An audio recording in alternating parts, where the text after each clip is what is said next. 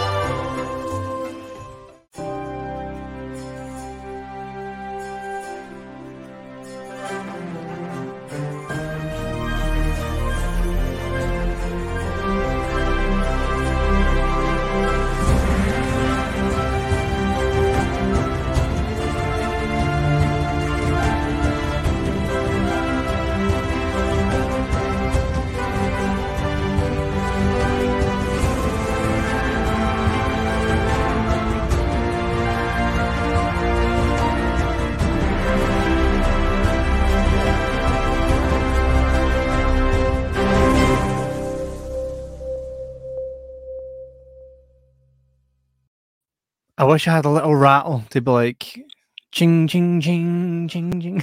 I better be careful there, right? Right, ching, ching, ching. God dang it. God, these are in quick tonight, guys. Reese McColgan.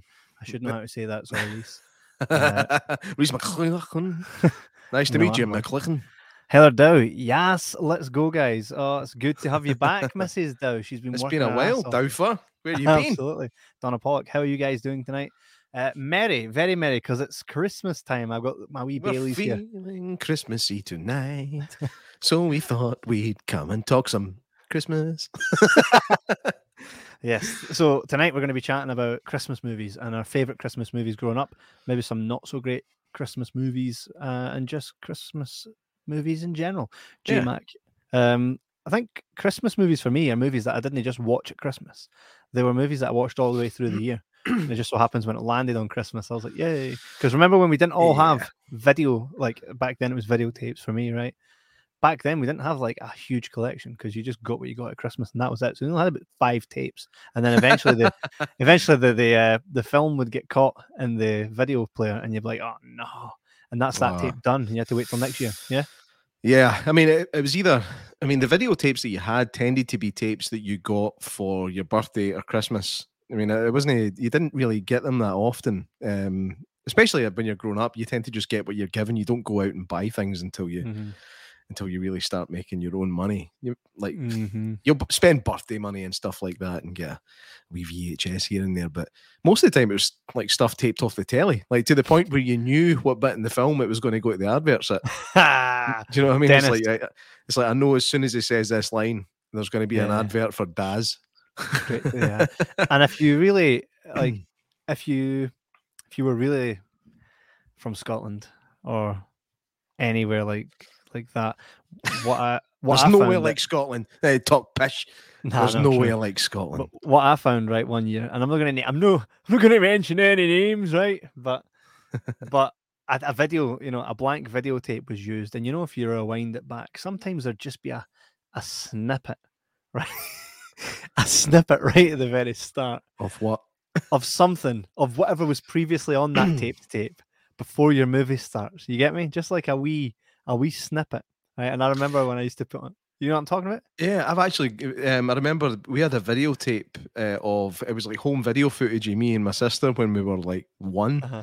And halfway through the video, it cuts to an episode of Cheers for like 8 seconds. Yeah. And then comes back to us again, like in a crib bouncing. That happened to me with Happy Gilmore that was taped off the telly. Tab off? Right. Did you take the tab off? Who knows what we're talking about? Taking the tab off. Put your hands up if you know what we're talking about. Take the tab off. Get this though, right? So I open the cassette tape. Always had that like very generic cover. Put it in. Rewind it right back to the start because no one that watched it before you ever rewound it, right? No. And I turn it on. There's this lassie with her boobs out. And then it's Happy Gilmore. And I was like, what was this before? I know, your dad comes in. do you take Happy Gilmore over on my film? What film are you referring to? Boobs in the Wood. Boobs in the Wood. The best it is, I took Happy Gilmore into school for everybody to watch. You know, like when they used to wheel the telly in. The VHS. I took why did every school had the same unit for a TV? Like even in American movies they had the exact same bloody thing. Must have been that thing. We are live, guys, so make sure to put your comments in the comment section and we'll bring them up and chat to you. Tell us what your favorite Christmas movies are. Heather Dow says, insanely busy, guys. Sorry, you have my undivided attention this evening. It's great to have you back, Heather. I've missed you. We've missed you. Donna Pollock says, Home Alone. Are you? Let me know. I know. It's like, is that just what you are, or is that your favourite film? Like, nobody say their favourite film's Predator. This is going to get weird. Heather Dow says, ha ha ha ha, Tabath. Absolutely. And the man himself, Craig Matthewman. Evening, gents. By the way, Craig Matthewman. This guy has been doing so much for us recently. We didn't even ask, and he started doing all this cool artistic shit with our faces and movies and Photoshop. And by way of a huge thank you, Craig, Kevin's done something for you, but you'll find out what it is soon. What are you doing for him, J-Mac? You should do something. I will. I've just put you right on the spot. I will, mate. You're on the spot. I've got a nice Amazon Fire Stick remote if you want. There you go. An Amazon Fire Stick to see Matthewman via JMac. Expect that in the post. Yeah. A wee slander to Craig Matthewman for being such a good and loyal fan for the last couple of months or so. And a bottle of Johnny Walker tea. You're in there, Christmas, mate. Am I just digging you deeper? So I'm going to show you guys at home watching live the latest in the Matthewman artistic journey. It is our Christmas. This was actually made by Craig, I think, today, in aid of this here Christmas episode, Fart Hard, which, by the way, is perfect. And look at that. Makes me look proper solid, right? Aye. The thing is, it really looks like you're enjoying that too much. I mean, I look like the kind of crazy guy that like tries to sell you guns at the shows, and you just look like you're enjoying that way too much. Either that, or something's being rammed up you. But you might be enjoying that as well. I don't know. You might be that type of guy. Absolutely not that type of guy. We have more comments here in the comment section. Ross Gunnan says, evening all, evening Ross. Movies to musical. Go check it out. BathgateCinema.co.uk. Check the events. As they're still going ahead, if they're still going ahead, but that's some other patter in it. Reese McColgan says, all right, lads. All right, Reese, tell us your favourite Christmas movies in the comments section. We'll bring it up and we'll chat a bit about that. Donna Pollock, do you think Die Hard is a Christmas movie? We'll let's get this out of the way before we talk about some Christmas movies. So, is Die Hard a Christmas movie? Well, how do you define a Christmas movie? For me, a Christmas movie is a feel-good family film. Essentially, that's what a Christmas movie is to me. Like a film that the whole family, regardless of age, can sit down and just enjoy and laugh at or cry at or whatever. Whether it's A Wonderful Life or Home Alone 2, and we'll stop there with the Home Alones. We will. And like Miracle on 34th Street, Santa Claus the movie, This Santa Claus. These are all things that you can just sit down as a family and just laugh away. It kind of takes you back to your own childhood when you watch these types of things. Now, what's your opinion? Well, yeah, exactly what you said. However, for it to be a Christmas movie, it has to have some relevance to Christmas. Yeah. For example, there's a movie called Dutch. It's coming to Ed's Burn. Something like that is in it. Ed O'Neill. And it's Ed O'Neill, that's the one. You're aware of the movie then. Do you know? I'm only aware of it because I listened to an episode of another movie podcast called Shat the Movies, which I'm a big fan of. It is actually called Shat the Movies. I'm not making that up. It's two of your favorite things. Shit and movies. Yeah. What's two things in the world that make you feel good? Shit and movies. So yeah, and they were talking about this film Dutch, and I was like, that sounds pretty decent, but I'm pretty sure that's a Thanksgiving movie, right? Based on what I heard about it. sure they get him for Christmas, like, but the idea, same with the National Lampoon movies, the idea is they're trying to get back for Christmas. Yeah, try to get back, get home. So Christmas has to be relevant to what's going on. For example, people think Frozen is a Christmas movie. It's not. No, it's just a cold movie set in the snow, right? So it's, Die Hard is more of a Christmas movie than Frozen. Yeah. So what's your favorite Christmas film? Fargo. Yeah.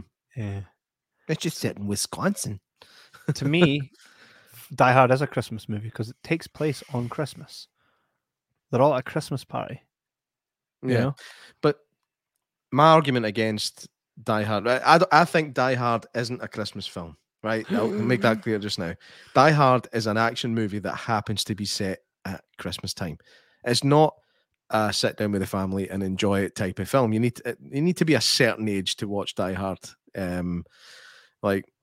I tried to show it to my son the other day and he was interested for about 40 minutes. Then he just tuned out. He's 40 minutes is good. That's the majority of the movie. Doesn't want to see that stuff yet. And I kind of forgot about the cocaine and boobs. I was like, oh yeah, that bit. Happy Gilmore, mate. Happy Gilmore. Got some more comments building up here, so I'm going to get through them here. Wife says, hi. Hi. Hi, wife. Mantis says, same Mantra. As Reese. Yes, absolutely. Hi, Mantis. Nice to have you tonight. Heather Dow, come on. Has to be Die Hard. What does? This is what we're saying, though. Is Die Hard a Christmas film or not? Right? Mm. It's got to be Home Alone. Mm-hmm. There's so much to be discussed here. Let's not get through this too quickly. Jesus Christ. Ross Gunnan says Elf and It's a Wonderful Life on Christmas Eve. That's correct. Do you know Bathgate Cinema? Huh? I've never... Oh, sorry. Right, I was just plugging that. I thought Ross was maybe just saying something he enjoyed. I've just remembered he doesn't like films. Bathgate Cinema, Elf and It's a Wonderful Life on Christmas Eve. Get your tickets while you can and while everything is still running. And that'll be smoothly. At 12 in the afternoon, 12 a.m. Bathgatecinema.co.uk. Go ahead, book your tickets, head there and watch all the class movies. Heather Dow says, but I really love one on Hallmark called The Naughty and Nice List. I can bet that Heather is the only person to have ever seen that. The entire revenue for that film was made by Heather watching. I've never even heard of this. What is it even about? Reese McColgan, my kid loves The Grinch, though already watches it 3 times. Right. Again, we're hitting all the talking points that me and Kev said we'll get to them. Don't want to get them all out of the way too soon. Let's tease it. Let's tease the tip for a wee while, right? The comment section's gone pretty hard now, so we're going to try and catch up with these. Craig Matthewman, what about Ruth Davidson Home Alone? I will actually admit to laughing at that film a few times, but the film itself is just ridiculous. And is there any other Home Alone film where you're actually rooting for the baddies? No, there's not. No, because the baddies in Home Alone 1 and 2, you want Kevin to keep getting the one up, right? It gets a wee bit exciting when they seem to get the upper hand every now and again, but that's fine. But you don't actually, in this new one, Home Sweet Home Alone, a fucking stupid name as well. Home Sweet Home Alone. The baddies are trying to break into the kid's house to steal something that they think he stole from them, right? And it's to give their kids a good Christmas because it's worth a lot of money. That's a good reason to be breaking into a wee Ruth Davidson Dick's house. I know. And the fact that you hate the wee bitch of a kid, I was not in any way I'd be all right if he was in the Krampus movie. We're being kind of hard on this kid, but apparently he was very, very charming in Jojo Rabbit, which I haven't seen yet, unfortunately. Apparently he's good in that, but yeah, I was not a big fan of him at all. Although I do like the woman that plays his mum, Ashlyn B. She is extremely attractive. I like her. Very, very Heather nice. Heather Dow says Frozen is definitely not a Christmas movie. Agreed, Heather. Heather Dow also says, Jay, you are no longer my brother. Because I've never seen the Naughty and Nice List. The Naughty and Nice List. Well, guess what you're doing this Christmas Day. Guess what? No. Laura Mill says, Heather, I'm disappointed. Santa Claus All the Way. That is a great movie. Let me tell you a quick story before I read the next comments out. I bought, you know, like at the end of the year, you would go to your primary school and everybody would bring in stuff that they don't want anymore and you would buy it and all that cool stuff. Christmas fairs, they call them, right? I went to a Christmas fair and bought Casper, the Friendly Ghost on VHS. You know, the old Casper cartoon series. Yeah, yeah. Right, so there was 2 videotapes. So I was like, right, I'll get both of these. That'll be class. Loved it. So one of the ones that did it split in the middle and you had one tape on each side? No, like they were just 2 individual ones, right? Ah, right? Put one on, watched it. It was great. Put the second one on, went, this isn't Casper. They'd actually put the Santa Claus in the case for Casper. And that's how I first discovered that movie. So forever, I didn't know what that movie was called. You didn't know? No, I was just like, this is the movie I got in my Casper case. So did it not have a title written on it? No, I think it was scratched out or something like that. It was somebody's old tape. By the way, can everybody hear me all right? Because I feel like my voice is quite muffled. No, yeah, absolutely fine, J-Mac, unfortunately. Heather Dow says, I commented that it has to be Die Hard when you asked what the favourite Christmas movie was. I got that. J-Mac, that's basically what she was saying. All right, sorry, I made a mistake. Yes, kill me now. Reese McColgan says, the first Home Alone only. I think the second one is neck and neck. Like, that's because they're both the same film, essentially. They are just. They are. They're basically exactly the same. Although I saw a great little video on TikTok the other day, and it said, when she lies about being tight after having 4 kids, and it cuts to Marv just going, "Wow, what a hole! What a hole!" Have you seen the one that says, have you seen, it's not a TikTok actually, it's a video. And it's, you know, at the top, it kind of memes it at the top. And then you see the video. It says, when you nut, but she still keeps going. He's going, oh! You know, when it gets blown up. I know the bit you're talking about. When he grabs onto the electrical outlet. Can we all just take a minute and applaud Daniel Stern for his quality screaming in both films? I know. I mean, the first film with the spider on the face, right? The interesting thing about that scene is that if he had screamed like that, the spider would have shit itself and run away. So he had to fake the scream. He did that in complete silence and added in the scream later. You can't tell by looking at it. It's perfect. It's one of the elements of Home Alone that just makes it such a perfect family film. It's so cool. Muppet Christmas Carol, says Heather Dow.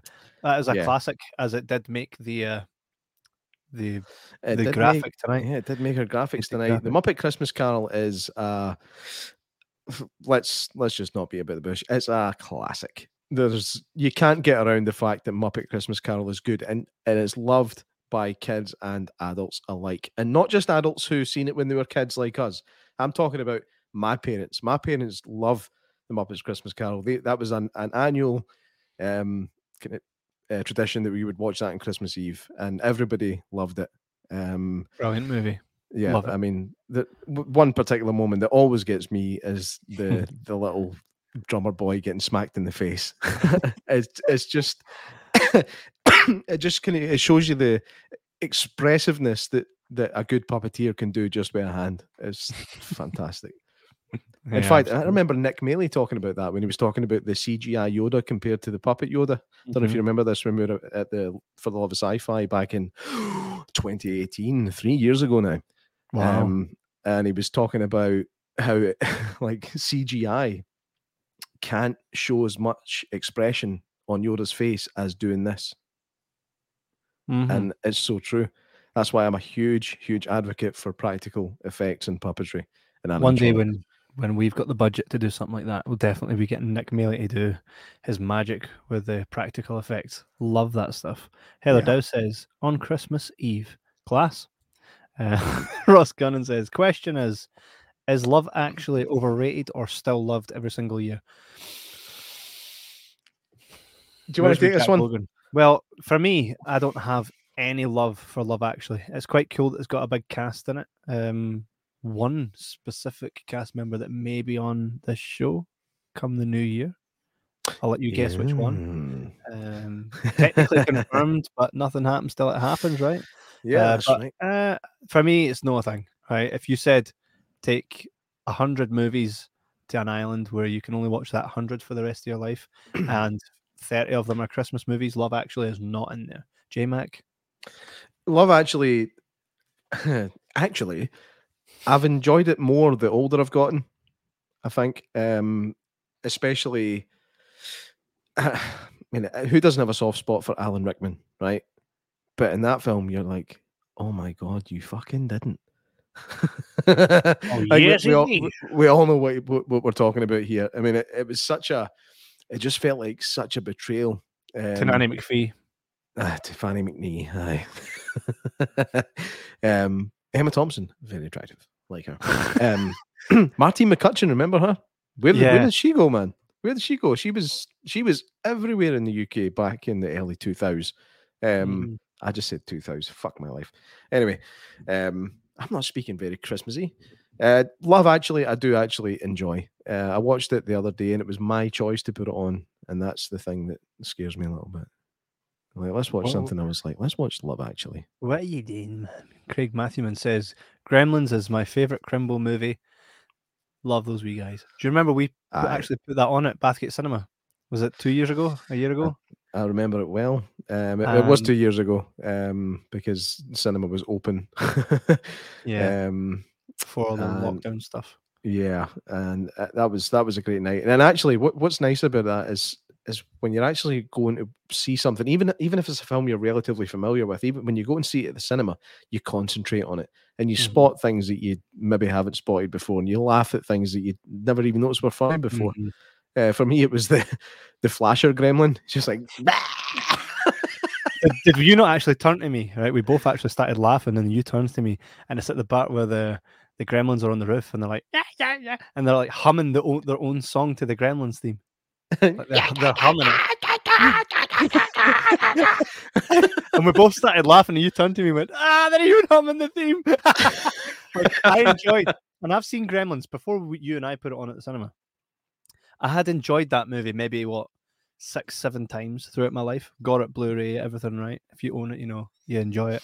But I enjoyed it far more at 29, sitting with you having a beer, right? And everybody that was in that cinema, this is why we love to do the screenings always.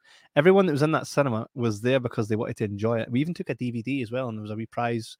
We just pretty much handed it to the people behind us who really enjoyed it because we saw them really enjoying it. We're just like, yeah, take this DVD. And it was so much fun because everybody there enjoyed it. And I think it even got a wee clap, if I remember. Oh, somebody probably got the clap that night. I don't know. Gee, man. I know. Jingle All the Way is good too, right? Jingle All the Way is one of these ones that you can't admit that you like, but you do.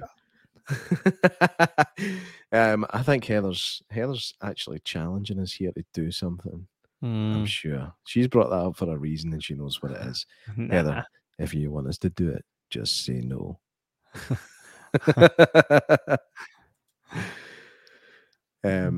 So.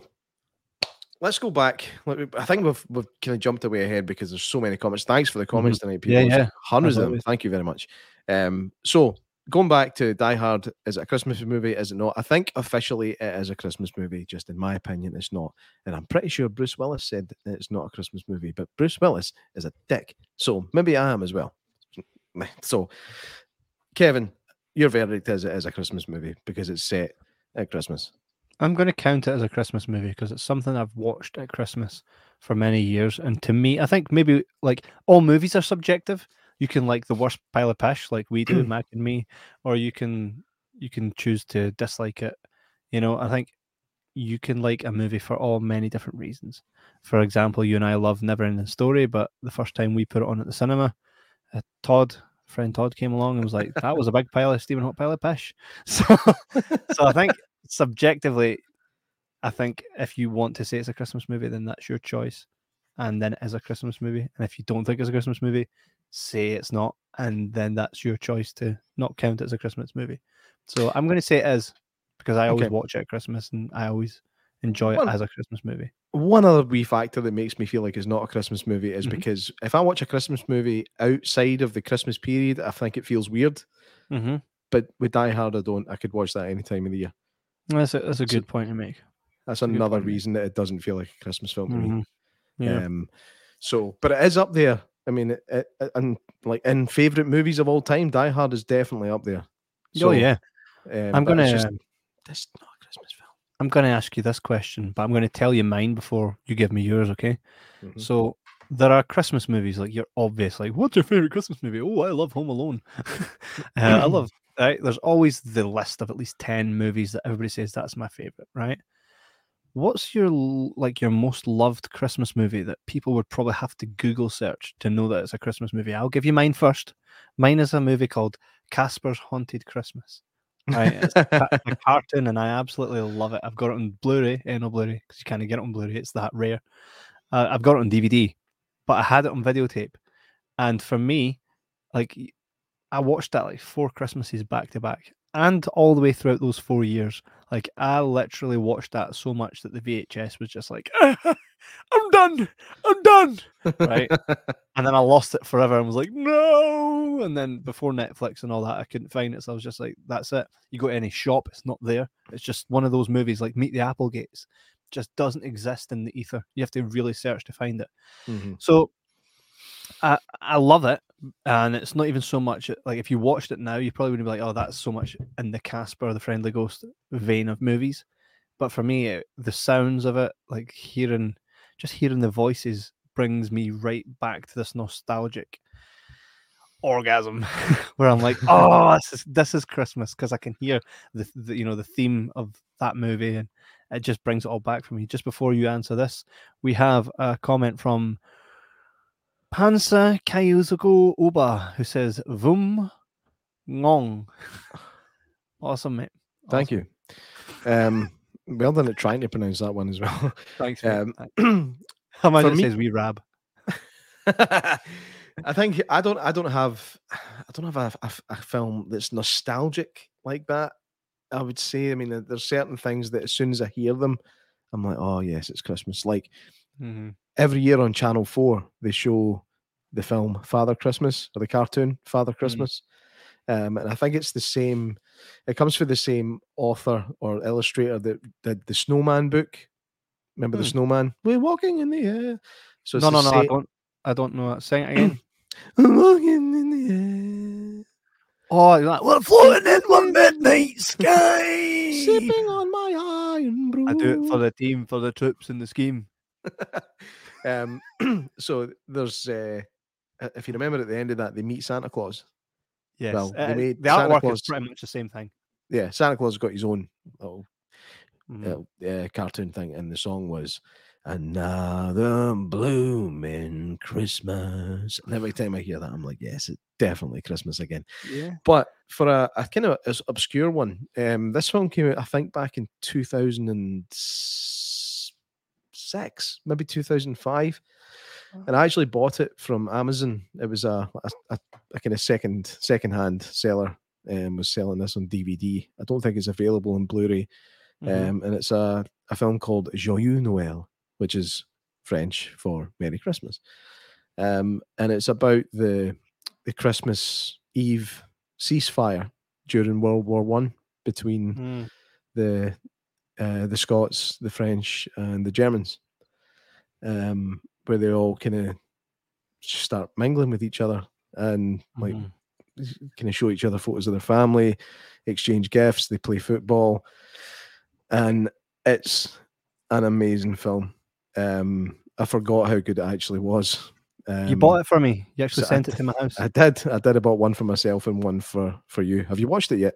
Not yet. I'm going to watch it at Christmas. I'm disappointed. I mean, imagine not watching it for the Christmas episode. Yeah. Sorry. We'll need to do a watch along, maybe, or a deep dive or something. We can't do watch alongs of good movies. We established this already. A deep dive we could definitely do. There's your movie, by the way. Raymond Briggs. That's the one. And it even blooming Christmas. And it even looks like the old Snowman thing, doesn't it? Yeah, I think it's the same. It's the same illustrator. It's the same. I don't know if you can call him an author. I'm pretty sure the books are all just visual. I don't think there's any actual script. So, Home Alone. Let's talk about Home Alone for a while, because let's face it, he's in the corner there and it's just fantastic. We'll answer that question in a minute, Reese. Absolutely. Home Alone is the staple point of anybody's Christmas. I don't think anybody watches Home Alone and goes, "This is shite, turn it off." I know. I think I don't know anybody ever. If you're one of these people that doesn't like Home Alone, please tell us in the comments. But I don't know. I don't think I've ever met anybody who says they don't like Home Alone. They might say that they're not that keen on it, but then they'll watch it and go, "You know, that was pretty good." Or even Stephen McCall. We asked him what his favorite Christmas film was, and he's like, "Generally, I hate Christmas films, but I watched Home Alone, and it's brilliant." Performances are fantastic by Daniel Stern and Joe Pesci. Even Macaulay Culkin puts in a good turn. It's just a joy, man. It's got everything in it, and it's so you can't make that film anymore, and that's what's so good about it. It's true. I mean, they tried to do it with that Home Sweet Home Alone, and it was, like I said, it was just pish. But there's just so many things have to happen for that kind of situation to occur, even back then. And now it just wouldn't happen. Everybody's got such a close tab on their kids, and everybody's connected all the time through devices that you just always know where people are, especially if they're in the same fucking house, even one as big as that. Yeah. I think Stephen actually said, to quote, Daniel Stern and Joe Pesci had no right to act as well as they did in that movie. You know what I mean? Aye. It's a shame you couldn't really hear him saying that because their sound was fucked. Aye, that's true. Well, I apologise for that one again. That was really disappointing. Mm-hmm. It was a great night, but it was just disappointing that the sound didn't work out the way we'd hoped. These things happen. It's always what you call teething issues. That was our first time kind of doing it and that kind of setup, but you live and you learn. I'm going to tell you, Reese, I'll get that comment back up here. What do you guys think is the worst Christmas movie? Well, because I tend not to watch a lot of crap Christmas movies, I'm just going to go with the most recent of shite Christmas movies. And it has to be... There it is again. This very one. It's the new Home Sweet Home Alone starring Ruth Davidson and whoever those folk are. Yeah, I actually was so disappointed in that because you should not root for the bad guys to do the wee kid in. And you don't want to spend your whole time watching a movie going, I really dislike this main character. Going just actually, like I was waiting on him falling off a scaffolding or something, snapping his neck and being like, yes. Yes. I mean, it's hard for kids to be that detestable unless they're supposed to be. Do you know what I mean? Like in a film with Macaulay Culkin, like The Good Son, where he's an evil little prick, or like Orphan, where you've got that little girl who, she ends up being about 40, but you think she's a kid for the whole thing and she's just a detestable little prick. So to actually just not enjoy a kid's performance that much is almost criminal, more criminal than the criminals in the film. But do you think it's the worst one you've seen, genuinely? No, it's probably not as bad as Home Alone 4, where Buzz and Kevin McAllister are back. And Buzz happens to be shorter and smaller than Kevin McAllister. I thought we established Buzz was older and bigger. I mean, I've heard of gender swaps, but never size swaps. That's kind of stupid. Nowadays, anything's possible. The Stain Kicker says, I agree with J-Mac. There is no heart in movies these days. Well, most of them anyway, especially Christmas movies. It's like when you watch the old National Lampoons, by the way, which I absolutely adore. There's just something about it. It's magical. It's enchanting. And that's how you should feel on Christmas. Movies should make you feel happy and excited, comfortable, and like you're watching something that's enchanted. Craig Matthewman says, on the nostalgia thing, not really a Christmas movie, but still watch Planes, Trains, and Automobiles every Christmas. Was Grand's favourite, and we watched it every year when I was a kid. See, that was what I was kind of getting at, where it comes to the relativity of what you consider a Christmas movie and why. And if he went to his grand's every single year and she enjoyed watching that movie with him, then that reminds him of Christmas. He can smell the turkey, you know. I mean again, I think Planes, Trains, and Automobiles is a Thanksgiving movie, but I think one of the things that helps that feel like a Christmas film for us is the fact that we don't celebrate Thanksgiving. So we see an American movie when it's snowy and people are trying to get back to their families for a big bash. We just think, it's a Christmas film. And you know what? That's absolutely fine. So Same applies to that Dutch film that none of us have seen. But Planes, Trains, and Automobiles is an absolute classic, and one that I haven't seen since I was probably too young to see it. So that could John be Hughes, again, the same guy that made Home Alone. The K Young voice, Kieran, my friend, says, "Evening, guys." You'll remember Kieran from the last episode. We have launched a new series with Kieran called Paranormal Patter, which stay tuned because there's a new episode coming just after the new year, and it will be a bi-weekly series where we talk paranormal stuff. Kieran is our co-host. He's a co-host, man. He's a co-host, Holmes. He's like, co-host, I just seen a go-go ghost. Holmes. Yeah, so look forward to that. Kieran can't wait to actually be battering into that because I've really been looking forward to it for some time. Kieran couldn't be here tonight because he was rescuing people from fires. It was really, really funny in the last episode. If none of you have watched it, there's Kieran was on the show for about 40 minutes, sitting still like this. And at one point, this is the first time J-Mac had ever met him. So at one point, he went like this with his hair, and it just came off the camera. It was that long, and it was in such a part of this, the story where we were engrossed in what was being said, and just it was this. Oh, some hair! If you go back and watch it, you see me absolutely lose my shit because it's really funny. I knew you had long hair, but you guys didn't. I think that was the best way for you to find out. It's the first secret you've ever kept. I know, right? Have you seen the new Spider-Man?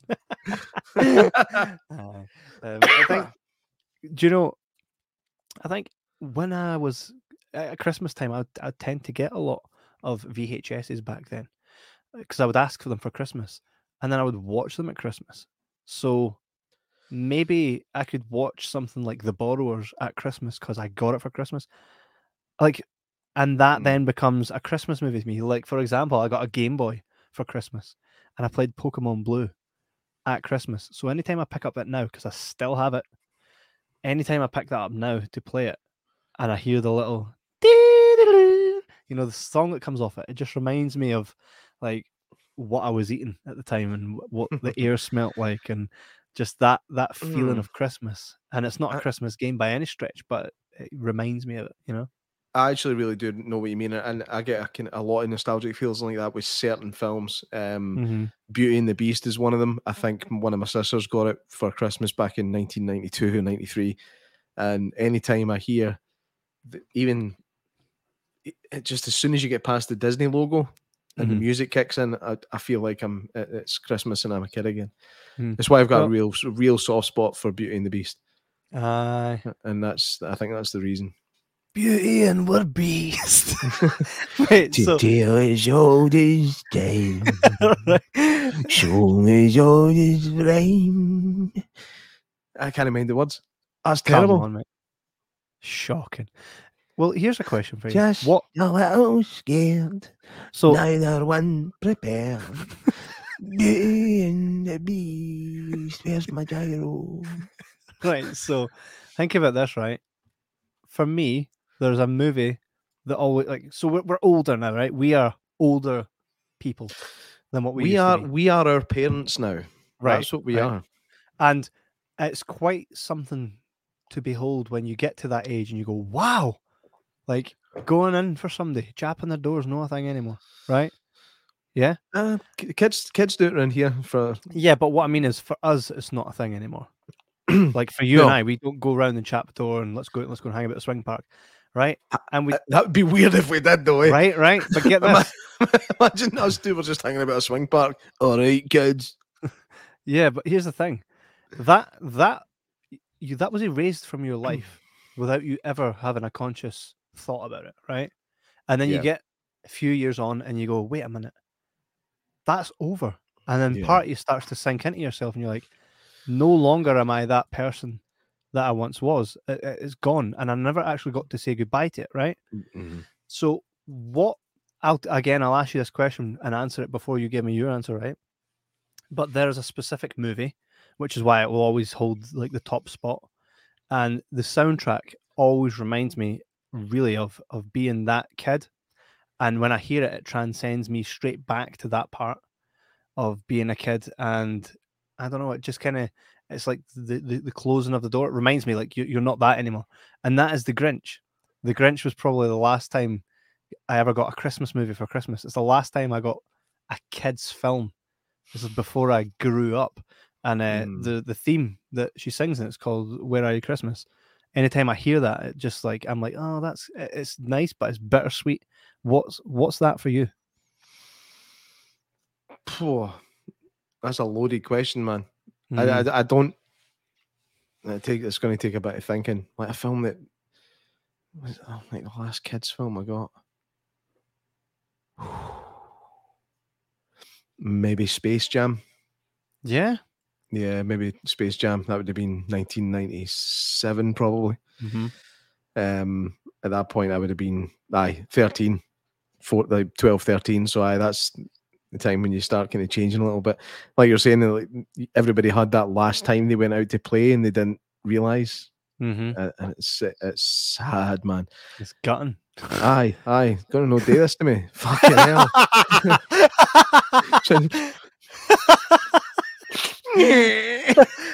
For anyone that doesn't know, if you go back anybody that screenshots, that's fucking dead. Mate, we don't need anybody to screenshot it. We've got Matthew Man in the comments. You can illustrate it. Anybody that's been listening to us for a very long time will realise J-Mac used to cry all the time on the show. Hasn't he that for a very long time? I didn't cry all the time. There was certain things. Like you're talking about the ending of Schindler's List or the last episode is Still Game where they all fucking pop it. Aye, I'm going to cry.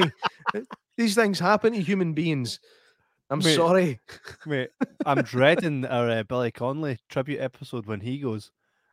Mate, you're doing that your fucking self. Oh man, Heather Dow says, every time I hear the song Brimful of Asha, I feel sick because I listened to it when I was stuffed after Christmas dinner. They stuffed you after Christmas dinner? Were you the pudding like? Wow. She's like, oh, it's my sister, man. I've been stuffed. No, you were stuffed, all right. I get you. She's ate too much at Christmas dinner and feel. I get that. Sometimes there's a specific smell. What's Brimful of Asha? I don't know what that is. I know, Heather. I talk about songs that no one's ever heard. Or maybe it's actually from Beauty and the Beast, isn't it? I don't think so. Brimful of Asha. It seems to be. Corner Shop. Oh, yeah, I remember that song, actually. I'm going to put the link in the comments for everybody watching at home. If you want to know what Brimful of Asha is, you'll see it right now in the comment section of wherever you're watching that. Click on it and you'll know what Brimful of Asha is. I can't see it, though. Just play it, play it for 4 seconds. We'll not get booted for that. Right, fine. 1 second. And if we get booted, it's your fault. This, I mean, we're doing this for Heather, right? For the Heather. Here we go. So this is Brimful of Asha. Heather, I hope this makes you feel good. Are you ready? Here we go.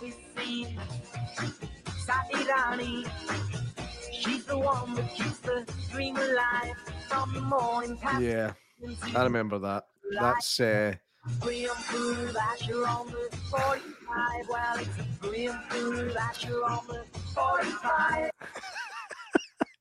I mean, I have no memory of this that would make me feel sick, and I feel sick. That was shit. I mean, it was always shit. It was never good. I think even Heather will attest to that. Come on. Excuse me. Come on, man. Come on. Right. Well, come here now. Do you think with Christmas movies that you should only watch them at Christmas time? For the most part, yes. Yeah. And I think most of it is just to do with tradition. Like it's not the fact that the films wouldn't be enjoyable at other times of the year. You know, I said that about Die Hard. I watch that any time of the year. It doesn't matter. Mm-hmm. But I don't feel that's a Christmas film, and that's one of the reasons why. Is because I feel like I can watch it any time of the year, and I don't think about the fact that it's set at Christmas. If I watch Home Alone in summer, it feels a bit weird because it is a Christmas film. But I mean, I can't think of any other examples where I would no. I don't think I would tend to watch Christmas films at any other Christmas film at any other time of the year except Die Hard, unless I'm watching it with my son just because that's all he'll watch. Craig Matthewman says, bosom for a pillow. Everybody needs a bosom for a pillow. Everybody needs a bosom. Remember? How do you get that? Is it because of my age? No, it's that same song that was just playing. Is that what the words are to that part? Yeah. It's not, is it? That's what people thought it was. It's like the whole "if I was green, I would die" thing. Yeah. Everybody needs your tit for a belly. Is that actually the lyrics to that? Everybody needs a bosom for a pillow. Yeah. Come on now, it's nothing like that Cardi B bitches doing these days. Yeah. God. Hey mate, we might have her on the show one day. You can't slag her off. I bet I can. How many times have we been like, that movie was pish? And then we get the actor on the the movie was all right, never. But, are you sure? I'm pretty certain. Pretty sure you're incorrect. Come on in. What was it? Heather Dow says, Kev, what did you think were the lyrics? I didn't actually know. It's been a while since I've heard that tune. I just remember it. But I didn't actually know what the lyrics were, so it's not, See, Matthewman says, I'm old, haha. Well, I wonder if, funnily enough, remember I texted you the other day, and I just assumed that Craig Matthewman was like your age. My age. Yeah, and I just happened to look at his Facebook picture, and I was like, he's old like me. How old are you, Craig Matthewman? I'm going to take a stab in the dark and say you're 41. That's just a stab in the dark. I've never actually creeped on his Facebook, so I've... There's a difference between creeping and flicking through every one of their profile pictures. Reese McColgan says, "Wap, that's the Cardi B woman, isn't it? Wet ass Pringles, I think it is." That's how Jonathan Ross says rap. 1 out, so 40. Or is he 42? I'm going to go 40 then. I'm going to take it away, take 1 away. Well. So closer to your age, J-Mac, because you're at least 50 odd by now, right? Something like that. I feel that anyway. I feel like that too. So I'm still the baby. For now. In fact, on the paranormal partner, Kieran is actually the baby, only by like months though. Yeah, that's fine. Still doesn't count, right? So back to Christmas stuff. Let's leave comments for a wee while. We'll come back to them. Right. No. Right, let's go for it. Shut it. Right. So. The Grinch. You were saying the Grinch. That was your movie. That was your transition. That was your transition from being a child to being probably a teenager or young adult, you could say. Mm-hmm. And you've got a very, very soft spot in your heart for the Grinch. I know it's pretty much your favorite Christmas film, isn't it? I mean, you're wearing that. I mean, that's the proper old school one. Mm-hmm. It's the Jim Carrey one that I love. Mr. Grinch. CC Crocodile. I mean, I'm not going to lie, right? I hated The Grinch when it came out. I thought it was possibly one of the worst films ever made by one of the best directors we've ever had. So go figure. I don't understand how it happened. I mean, Ron Howard has given us other such gems as The Cinderella Man, A Beautiful Mind, Rush, fucking, you name it. There's a million things that he's given us that have just been fantastic. But for me, The Grinch was just always pants. I've watched it again recently, or certainly some of it, because my boy likes it. And there's moments that make me chuckle. But I just find it, too psychedelic. It's just weird, man. It's all these weird Dutch angles and stuff like that, and I don't understand why they did that. I don't understand the artistic choice, first of all. I think why not just film it like a normal kids film instead of all these weird, creepy angles? I know The Grinch is meant to be a bit weird and creepy, but everything in that film is weird and creepy. Literally everything. The fact that The Grinch was dropped off as a baby at a fucking swingers party in a kids film, that's messed up. We were watching the other day, my boy's like, why are they putting all their car keys in a bowl, Dad? I'm like, I can't just say they're all going to pump each other. How do you explain that one? That's really weird. It's a strange thing to put into a kid's film. It's a bit perverse, actually, and it disturbs me. Reese McColgan says, Jim Carrey makes that movie good. Jim Carrey is phenomenal in that movie. I think they all play a really good part in it. Every single one of them. hate, loathe entirely. Yeah, the noses freak me out. That is true. Shout out to the little guy who played young Grinch. He kicked the bucket. He did. Josh Ryan Evans. I don't know, but that's him. He was a tiny dude, wasn't he? Yes, he was a little person. Yeah, and he actually had his face like a Who, like without the makeup. Well, that's nice. I'm not being nasty. That just is how his face was. Somebody's just walking down the street one day and went, he's perfect. save his money on makeup, man. I've always wondered this, right? And I'll need to ask any overweight guests that we ever have on, right? It's like, see when you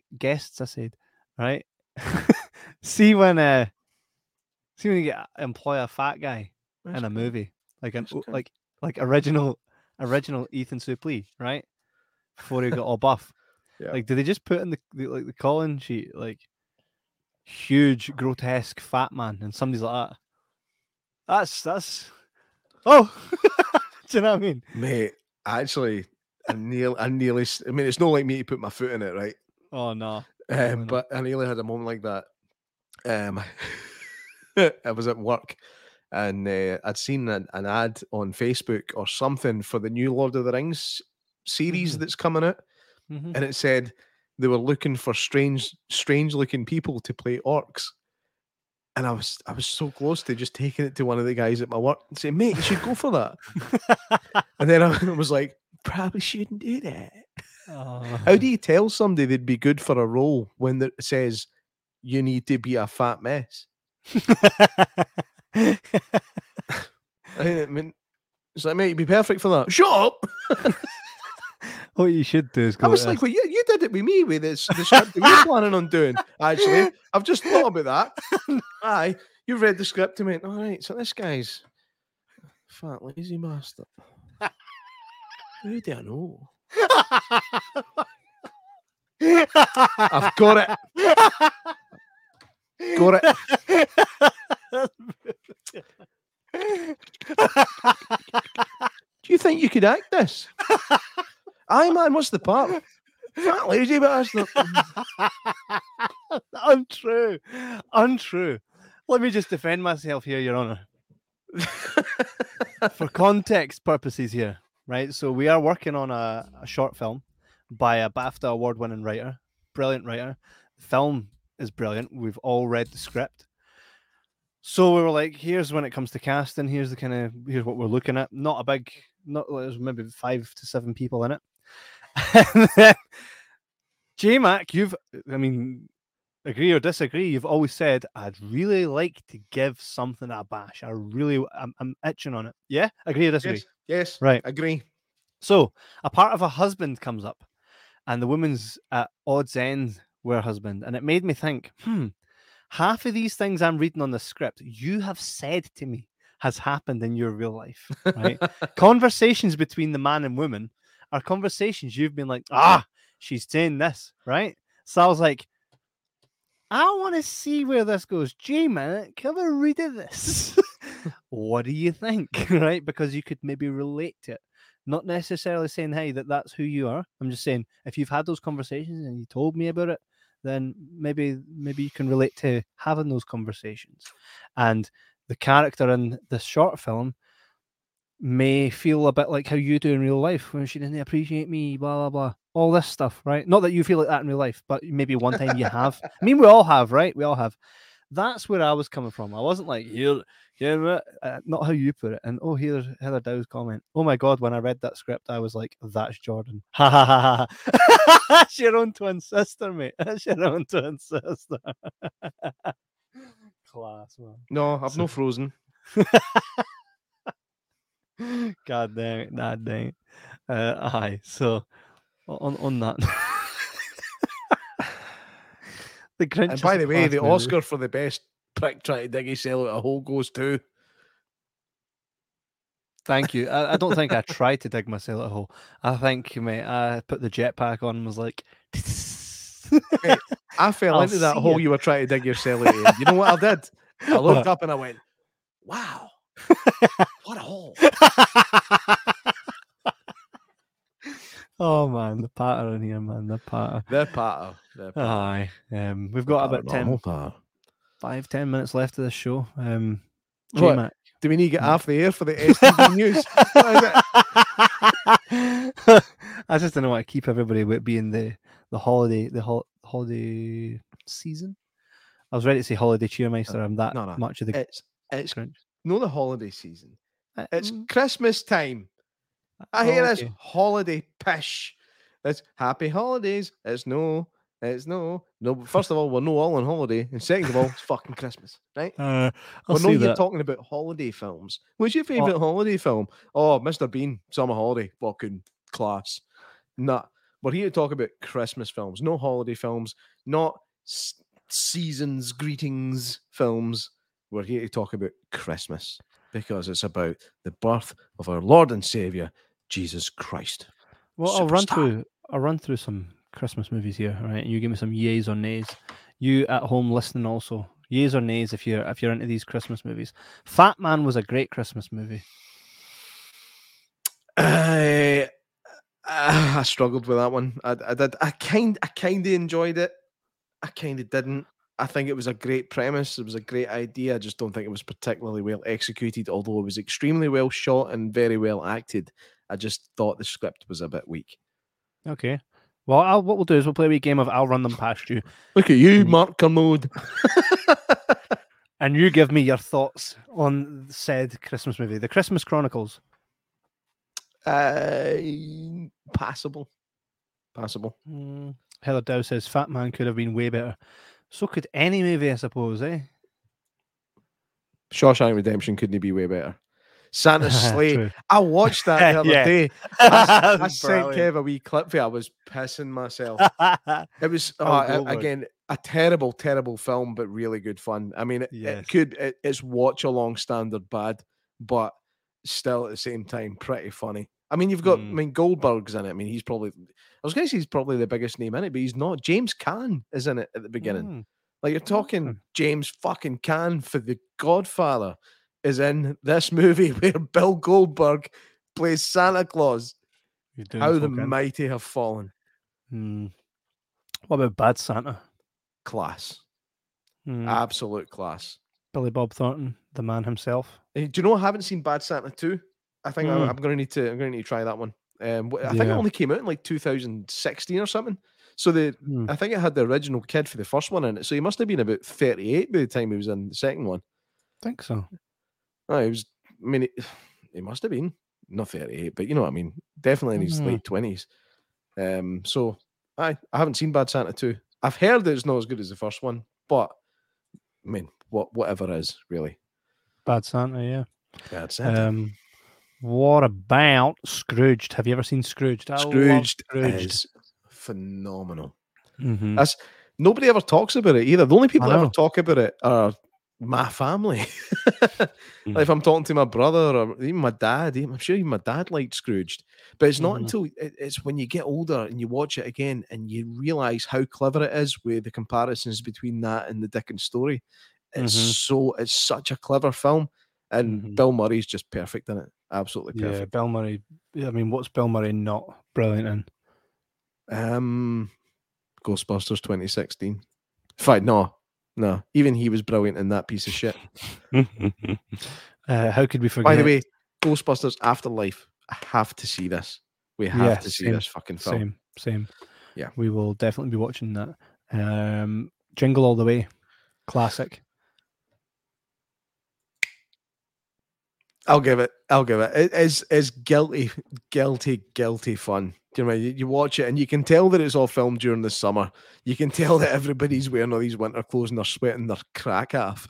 But it's just good fun. I mean, Arnold Schwarzenegger is much better at comedy than he gets credit for. I've said that for a long, long time. I mean, Twins is one of the funniest films ever. I mean, there's lines in Twins that are just phenomenal by both him and DeVito.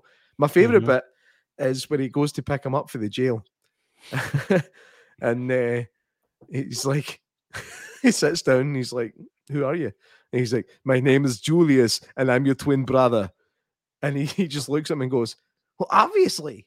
And then when I sat down, I thought I was looking into a mirror. That's and also. Then he goes, "We're not identical twins." He's like, "Oh no!" But that was his Arnold Schwarzenegger's highest-grossing movie to date. His money off that. I know. His business sense with that film was so fucking spot on. Mm-hmm. For anybody that doesn't know the story, look it up. I mean, I could tell you the brief story. Basically, I'm pretty sure that he didn't take a salary for the film, but he said he wanted a percentage of the of the takings. So no salary, but I want this percentage of the takings because they thought it was going to flop. He knew it was going to be a success, and he's made so much money off that film because it's class, and mainly for one thing, the music in it. It's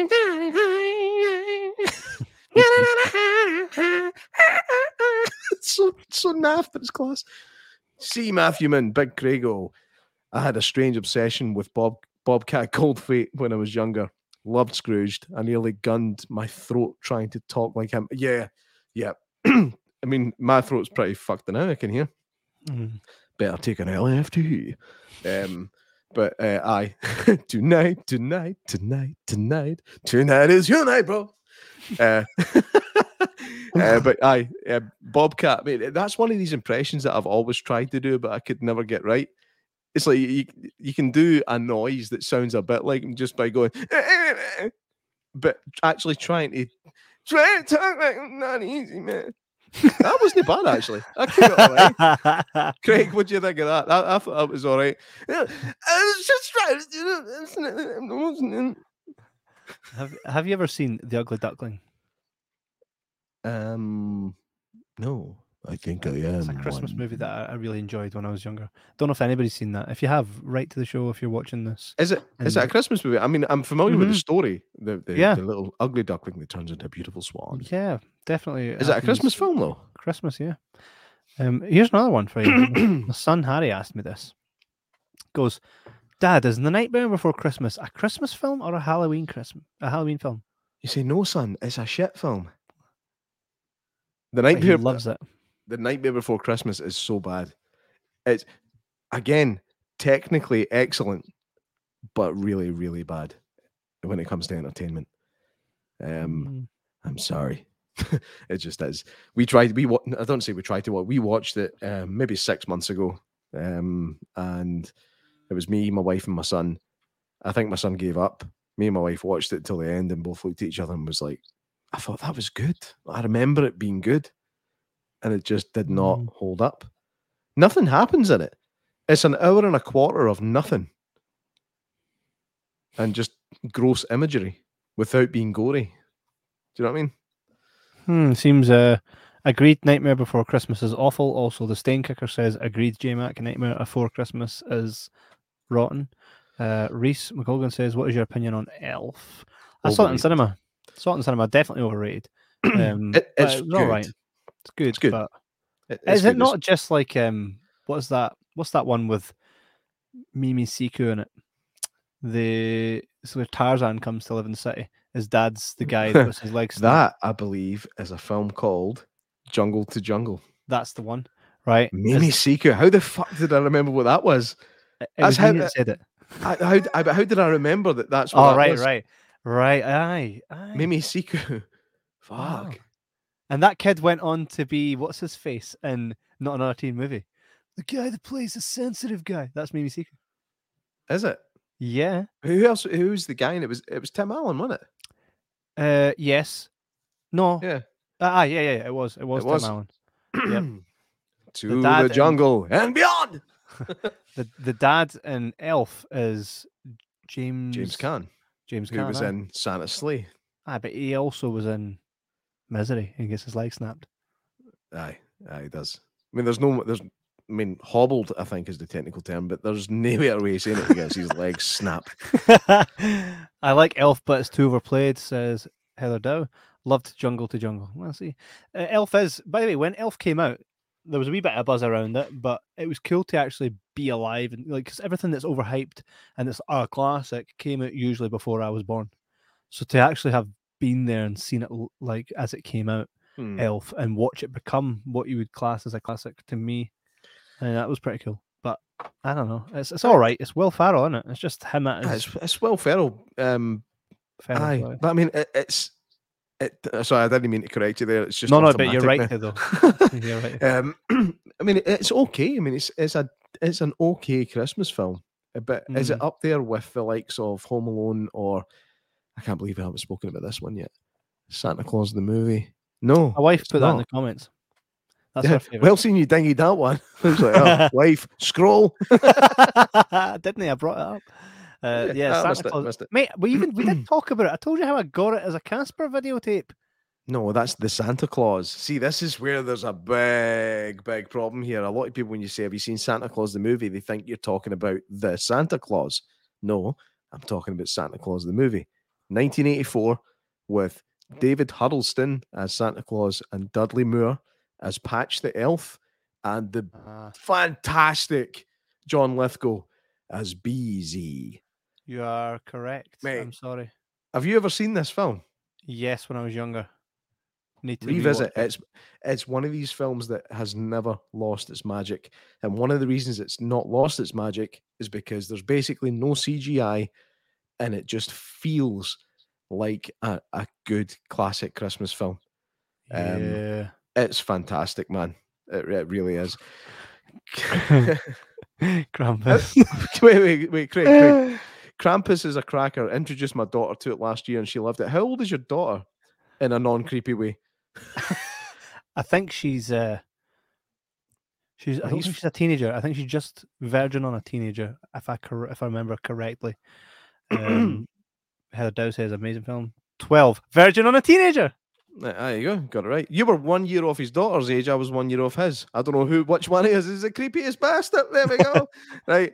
But Krampus was really good fun. I think what's good about it is it's got the same thing that Home Alone has got. It's too well acted for the type of film it is. Toni Collette fucking eats up the scenery in every scene that she's in, and it's such a daft horror film. There's a jack in the box that eats a wee girl. Do you know what I mean? And I'm pretty sure it ends up with a happy ending. Like, I'm pretty sure Krampus has a happy ending, unless I'm remembering wrong. Everyone's friend. Craig Matthewman says, "Creepy as fun." The Stainkicker says, "The Polar Express was actually a good film. Xmas wise, it's shite otherwise." You can like and dislike a movie at the same time. I don't know how I feel about Polar Express. Even if I watch it a Christmas film, it's just, I think it's a bit too dark. I think it's too dark and strange, and like the whole bit with like the hobo on the top of the train and that is just fucking creepy. And it's not like Muppet Christmas Carol. Oh, sorry, not even Muppet. No, it's not Christmas Carol creepy. Oh, yeah. Christmas Carol, Jim Carrey, Disney. Fantastic, really good. Nobody ever talks about that movie. Have you seen that, Kev? Yeah, of course I have. Yeah. Aye. Did you see it in the cinema or did you see it? Nah, watched it at mum's house. Yeah, mum's house. Aye. I'm trying to add a bit more, man. Give some context. Tell me. Went to my mum's house one day for dinner. My daughter sat and watched it after dinner and was like, "That was class." Went home. Thank you. I'm glad I asked. I fucking sleep well tonight. Heather Dow, I like the Polar Express, but the creepy bit with the puppets wasn't great. Puppets? There were puppets? I do not remember puppets. Yeah, dead air. Let's go. Mate, the stick was over at you. Tom and Jerry. There's like a Christmas episode of every classic TV series. What about Bah Humduck? Oh no, Denny. The Smurfs. Oh, the Smurfs can fuck off. Christmas Carol.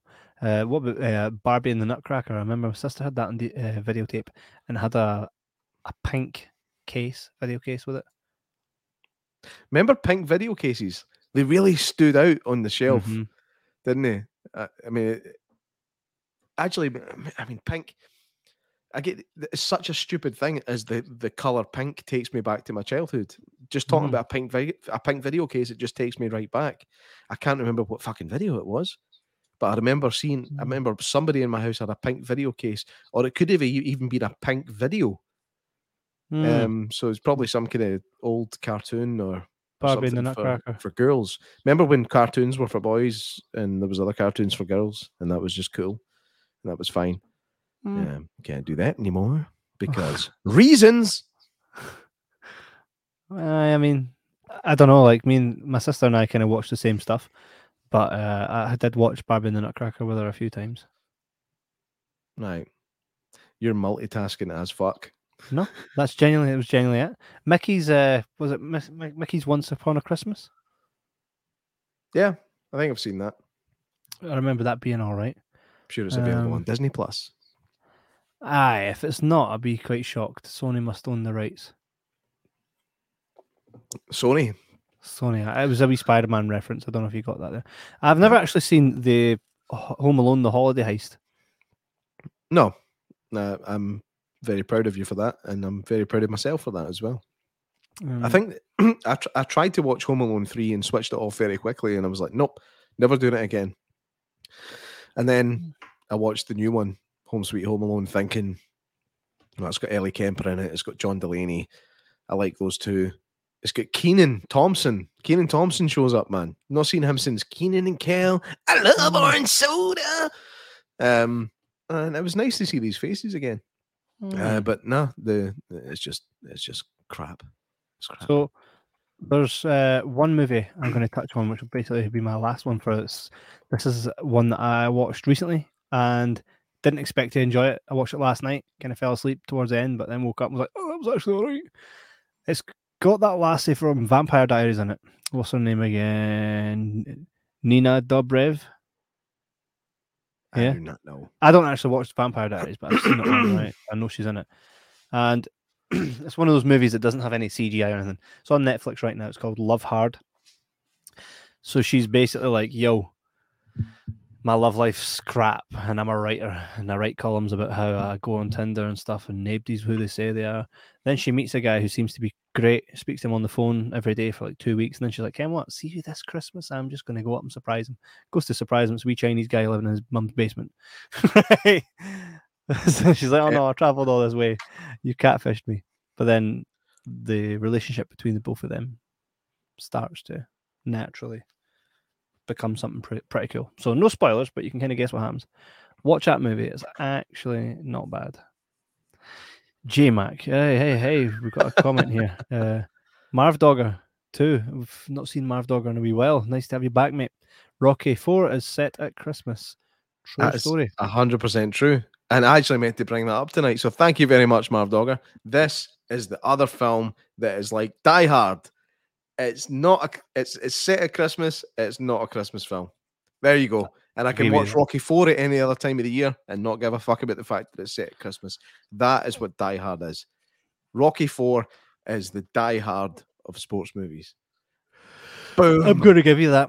I have to agree with you. I'm going to give you it. I don't think that kind of puts the Die Hard thing to... Yeah, J-Mac. Made you question your life.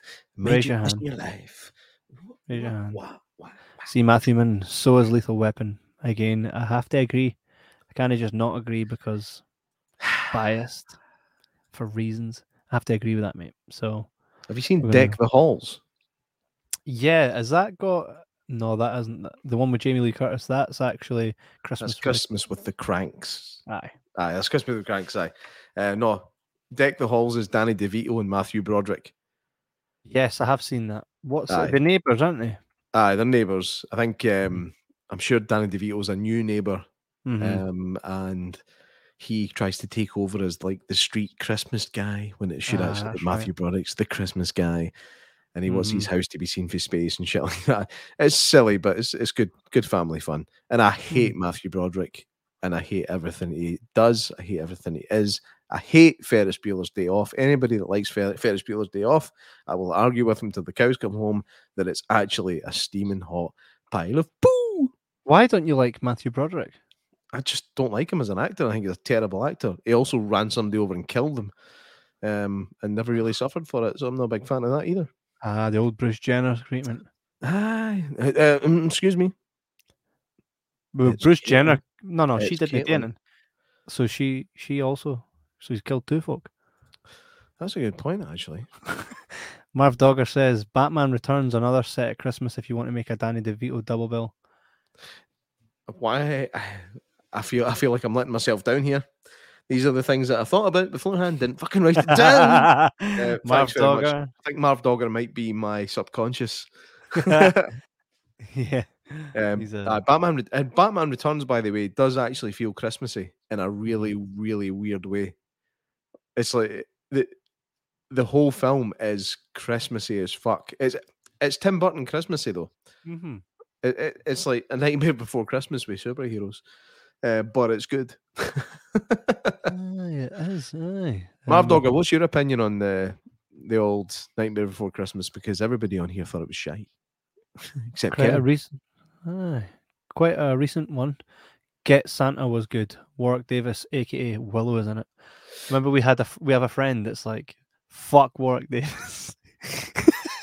Who was that? Don't names, no names. But we have a friend that was like, yeah, right, well, I met Warwick Davis and because he's in the industry, and he was like, guy's an asshole, man. Hanksy's son, that's you're only in movies because you're fucking tiny. Do you think people hate you because your acting ability? No, it's because you're fucking tiny. Wowza wee wah. Get Santa, I think was I think Rafe Spall is in that, and Jim Broadbent plays Santa Claus. I've never seen it. We were going to watch it the other night, but then my wee boy kicked off just because he felt like it. He just likes to do that these days for some reason.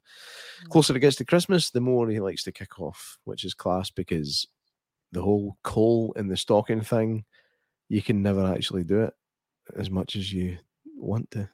You can do it, just grab some, chuck it in the stocking. Reese McColgan says, Nativity. Never really watched it. To me, it always seems like a kid's movie. Is it good? See, I've seen Nativity recently, and it's okay. It is actually, it's pretty good up until the Nativity. That's the weird part. It's actually a decent, funny wee film until the last, what feels like 45 minutes when it shows you the kids' nativity show. I don't think it is 45 minutes. I think it's probably between 15 and 20 minutes, but it just feels so long and drawn out. But there's a lot of charming characters in that, especially some of the child actors are amazing in that film. Martin Freeman is just endlessly charming and talented, and the weird wee baldy guy for trolleyed. He's pretty good as well. Can't remember his name. Nativity was awful. Was it? Fuck.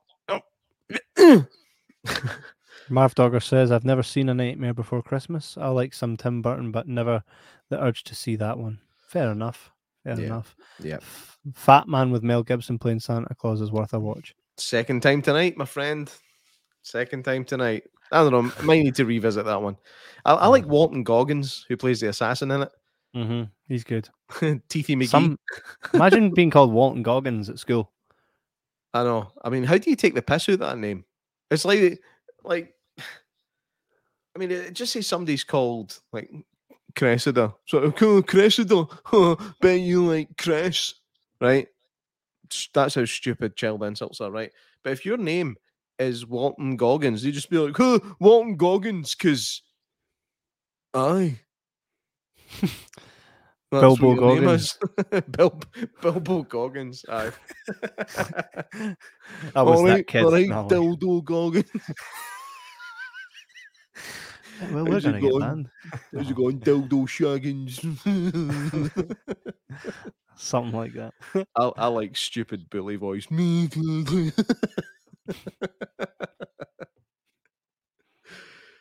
do it again. I don't know. Screenshots, anyone? Yeah, I'm just working this one. And that's going on the Jibber Jabber official Christmas card. Heather Dow, make it happen. There we go. Grab a screenshot. Merry Christmas from Jibber Jabber podcast. You've done it, haven't you? That's going to happen. I think it would be cool to have a Santa off between Tim Allen and Mel Gibson. Mel Gibson would win. Mel Gibson would win at anything. Mel Gibson wins at being Mel Gibson. Yeah. I love Mel Gibson. I'll watch anything that he does. Most things are really good. But I think Fat Man was class. He's also an excellent director. And by the way, news here for anybody that doesn't know, there's going to be a Lethal Weapon 5 directed by Mr. Gibson. So hold your seats. Daddy's Home 2. Oh, mate. There's a bit in Daddy's Home 2 where both me and my wife pissed myself laughing, and it's John Lithgow that made us laugh in that film. They walk into this big cabin that they're staying in for the winter. It's like this ultimate luxury cabin in the woods sort of thing that the whole family's hired out for the Christmas period. And he walks in and he just looks around. He's like, wow, what a hole. No, not what a hole. He's like, oh, look at all the mortise and tin and joinery. It's just like, oh man, you're a fucking dweeb. But it made us both laugh. Mainly because my wife knows what a mortise and tenon joiner, what mortise and tenon joinery is, because she's a teacher. Kevin, you look like you need to go to bed. I always need to go to bed, mate. Chuck Norris should be Santa, says Heather Dow. Chuck Norris is Santa. Chuck Norris is Santa and everything else. She says, Daddy's Home 2 is so funny. I watched the first one and didn't think it was that great. Well, try them again. And especially, in fact, Daddy's Home 2, I'm going to watch that because that is a Christmas film. And I never even thought about it. Aye, Daddy's Home 2, fuck it. That's my watching sorted for tonight. Daddy's Marv Home 2, here we come. Says, Invasion USA is a Christmas movie with Chuck Norris. To Heather. Aye. A couple of Chuck Norris facts since it came up, right? I mean, I'm assuming everybody's familiar with the Chuck Norris facts. They've been kicking about for a long time. It's like ridiculous facts about Chuck Norris that aren't true, but they're extremely funny. Like, Chuck Norris doesn't do press-ups. He pushes the world down. Right, that's the kind of thing we're talking about here. But I read I read one the other day that made me absolutely die laughing, and it was Chuck Norris once won a game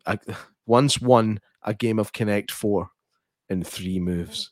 And I thought that was fucking amazing. Chuck Norris doesn't sleep, he waits. Chuck Norris kills 2 stones with 1 bird. Fire has to look for Chuck Norris exits. Chuck Norris can slam a revolving door. Under his beard, there isn't a chin. Only another fist. Family, yeah. Heather Dow says, oh, I need to watch that, Marv Dogger. Yes. Right, anybody else know some Chuck Norris facts before we wrap up tonight? Speaking of wrapping up, it is Christmas time. So if you've not got your presents wrapped, take tonight, stick on a wee film, whether it be The Grinch or fucking Die Hard or Daddy's Home 2. Stick on a film, go and wrap all your presents. Have a wee whiskey. It's Wednesday. Mm-hmm. Why not? Craig Matthewman. Enjoy yourself. Says, kids are going to bed now. Wife has passed out after her work drinks. Time for some Die Hard. I think you're right. I think it is time for everybody to wrap their presents, have some drinks, watch TV. And hey, here, my last tiny wee bit of Bailey's, J-Mac, whatever you're drinking, toast it to this year's Christmas. Do you think we'll do an episode before the new year? Should we do an episode before the new year? If you guys want it, we'll do it. Yeah. But if try and find some films that are set around New Year that nobody knows about. Dutch. In fact, last movie. It's too good a movie. Around about New Year. Home Alone. Too good a movie, though. Cheers, Craig Matthewman. We could maybe do a watch along just before the new year. If you guys are up for it, we'll do the last official episode of the year. If you, Reese McColgan says, enjoy your Christmas, lads. Enjoy your Christmas, Reese, with your family. Yes, watch along. Look, see. If you guys want it, we'll maybe put a vote up. We'll select 2 movies, Christmas watch-alongs. They have to be dirty, stinking movies. If you guys have any suggestions, any movies you know that are out there, cheaply filmed, rotten movies, but still worth a good laugh, send them to us. We'll put them to a poll. If you guys want, we'll go ahead and do that just before the new year, and we'll finish up the new year with a watch-along. If not, if you guys are too busy, if we're too busy, then happy New Year, happy Christmas, and thanks again for everybody throughout this whole year. We're seeing a lot more of the same faces now showing up and being part of the show in many more ways than one. Tell your friends, please. Everybody that tunes in live to watch these, tell your pals, listen, see if you're bored. just tune in, watch these guys, and make you a chuckle, right? Aye, absolutely. Most people only tell people about other things when they don't like them. Tell these people that you like this, because we like doing it. We like doing it for us. We like doing it for yous. So just tell people, tell your friends, tell your family. Yeah. Also, see if you give us a review on Apple Podcasts. Like, we can chart, and that will bring in more people, which brings in more revenue, which makes us grow and be able to reach more audiences and stuff and all that cool stuff. Then we can do much more live events. Then you guys get to meet all the LA actors and stuff that we bring out to Scotland to help us help you. You can also leave us a review on Facebook now. Never used to be able to, but now you can. Even if you don't like it, give us a review. Let us know how you like the show, what you don't like about it, and let us grow with you. Yeah. Heather Dow says, Merry Christmas, guys. Let us grow, let us grow.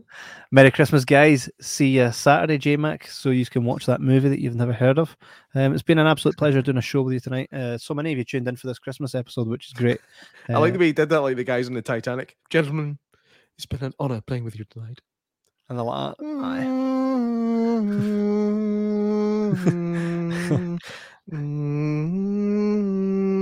fuck those, I'm off. It's been an absolute pleasure, and thanks for all your support throughout this year. Another year down almost, J-Mac. That's nearly 4 years we've been at this. No, this is 3. It is 3, like, because it was the very arse end. It was December 2018 where we really kicked this into gear, and since then it's been an absolute blast. Never really slowed down. We'll do a proper. We'll suck each other's chicks at New Year. Marv Dogger says, "Cheers, guys. Have a good Christmas, Marv Dogger. You absolute legend. You have an amazing Christmas. Everybody have an amazing Christmas." And before we play the wee intro, outro. Yes. The outro, sorry. Which, by the way, is me playing like all those instruments. Quick story before we go. What happened was we had an original theme song initially that we kind of just took, and someone bought the license to that music, then which put us in void. We could never use it anymore. So I was like, quick, we need a theme song. I came into this very cupboard, plugged in all my instruments, and made this very outro. And then I was like, it might be too heavy for what we did. Sent it to J-Mac. J-Mac was like, that's banging, right? I was like, oh, class, right? I was like, well, we'll use it as the intro. Then a great musician, Andy Pullen from the Synth Lords, was like, I've made you an amazing intro, and his was far better than mine, right, and worked well with the intro, and I was like, that's amazing. So I thought, we'll just use this one as the outro, and that's what you're going to hear. So when you're listening to this, just picture me in this wee cave here, just banging along to every instrument that I was playing. And on that note, J-Mac, anything you'd like to say in closing? I would just like to say thank you to everybody that tuned in tonight. I want to say thank you to Kevin for producing this show. As Kevin produces us as we go. Most other podcasts that are this good, they've got a wee producer in the background that just does all the clickety-boos. Kevin does that as he's going. You might be able to tell because sometimes I say things and he just goes, yeah, totally. And that's when you know he's working on the show. So appreciation for Kev for doing that. Appreciation for... to Kev for just letting me just come in and talk. That's essentially all I have to do for this show. I have offered to do more, and Kev's like, nah, man, I like the way I do it. I'm like, right, sound. So I'll just jump in and talk crap whenever I have to. So thanks again to Kev. Thanks to you for tuning in. And we will see you just before the new year for a nice little watch along, which we'll put to a poll who will choose what we're going to watch. And that poll's name is Sebastian. Nah, I'm talking shite. We'll put it to an actual poll. Yeah. Fuck, Nick. Not just a Polish guy. Craig Matthewman says, love the intro music. Thanks, mate. And by the way, points to you if you can name all the theme songs from all the movies that are in that. If you listen very closely to the intro theme, you can hear various different movie soundtracks. How many and which ones are they? That goes out to everybody. Craig Matthewman says, mind put out the fire before you go to bed, Jay. So turn your projector off. Watch out. Actually, you're going to love this, right? You ready? Yeah, you're going to love this. 1, 2, 3. Would have been much better if you magic. See if you farted while you done that. I would have screamed. That would have been the best possible ending, right? I'd have screamed. The thing is, I know what happens when you fart on a fire, and it can end in hospital. So you just don't. Class, man. Reese McColgan says, enjoyed the podcast tonight, lads. Well done. Thanks, mate. Thanks for tuning in. And tune in again. Come and tell us what you want. Be part of the show. Anybody's welcome on our paranormal podcast as well, our patter coming up. So keep an eye on that. And we're going to end the show now because I've waffled for so long. All right. So have a great Christmas, guys, and enjoy the outro. Take it easy, guys. Also, make sure you tune in to at the end of this where you see J Max Wee after credits scene. All right. Take it easy.